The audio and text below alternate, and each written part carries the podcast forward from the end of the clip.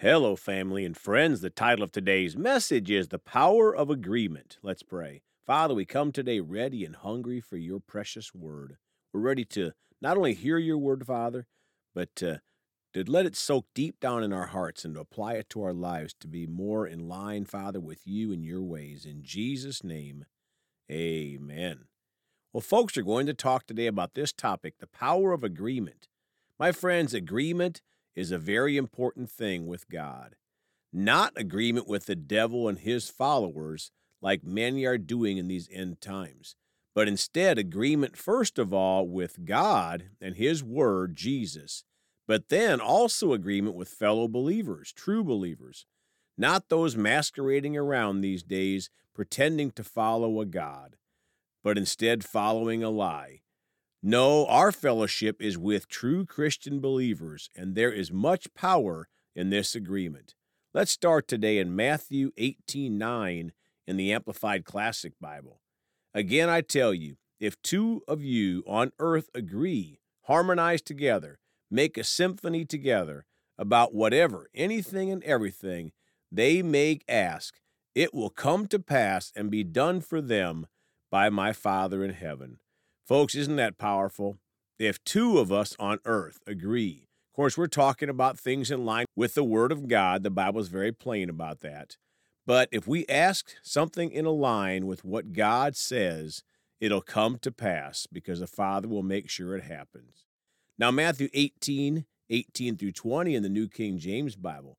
18, assuredly I say to you, whatever you bind on earth will be bound in heaven.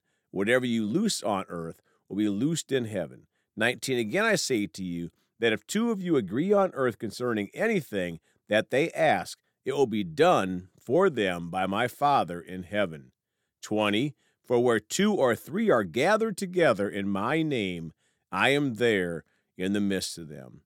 My friends, isn't it amazing? When two or three are gathered together in Jesus' name, God is there with us in our fellowship. And he agrees with our requests as long as they're in line with the Word of God. Now let's go to Matthew 18, verses 16 through 22 in the Amplified Bible. 16, but if he does not listen, take along with you one or two others, so that every word may be confirmed by the testimony of two or three witnesses. 17, if he pays no attention to them, refusing to listen and obey, tell it to the church, and if he refuses to listen even to the church, let him be to you as a Gentile or unbeliever and a tax collector. Folks, God wants Christians to walk in agreement and love.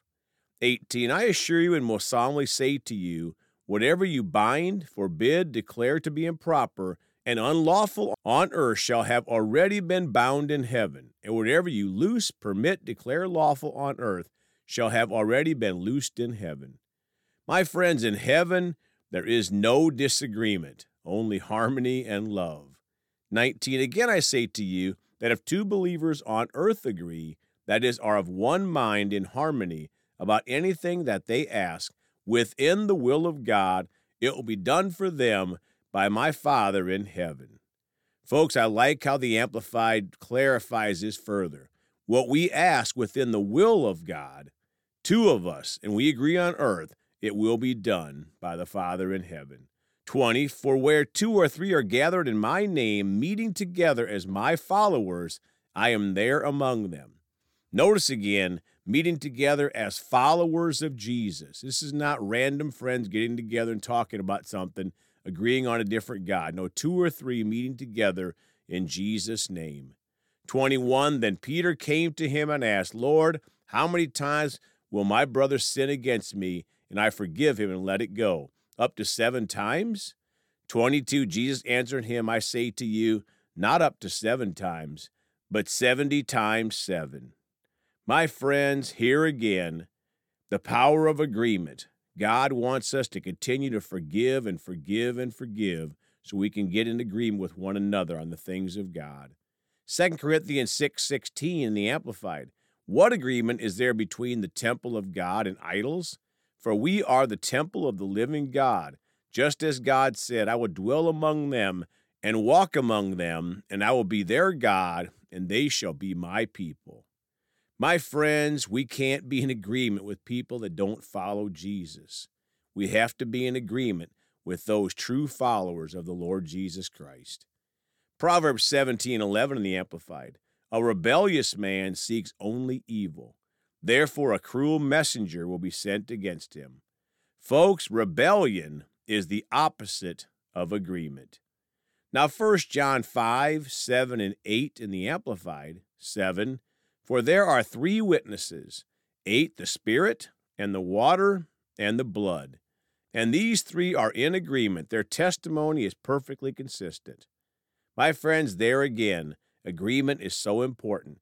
Everything God stands for, it is in agreement. The Father, the Son, the Holy Ghost, the blood, the Spirit, and the water.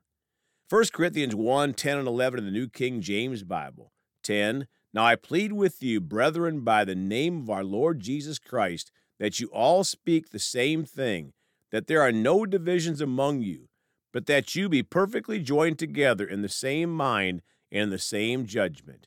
11, for it has been declared to me concerning you, my brethren, by those of Chloe's household, that there are contentions among you. Folks, God does not want us in contentions. He wants us speaking the same things. What things? Whatever the Bible says. For us to rightly divide the Word of God and speak the same thing in line with our Lord Jesus Christ, that we walk away from contentions. And we need to learn, again, to agree to disagree. We're not going to agree on everything with fellow Christians. Many of us will find out when we get to heaven, wow, I didn't think about that quite right. We need to learn to walk in love and agree to disagree where necessary. Romans 15:5-6 in the Amplified Bible. Now may the God who gives endurance and who supplies encouragement grant that you be of the same mind with one another according to Christ Jesus.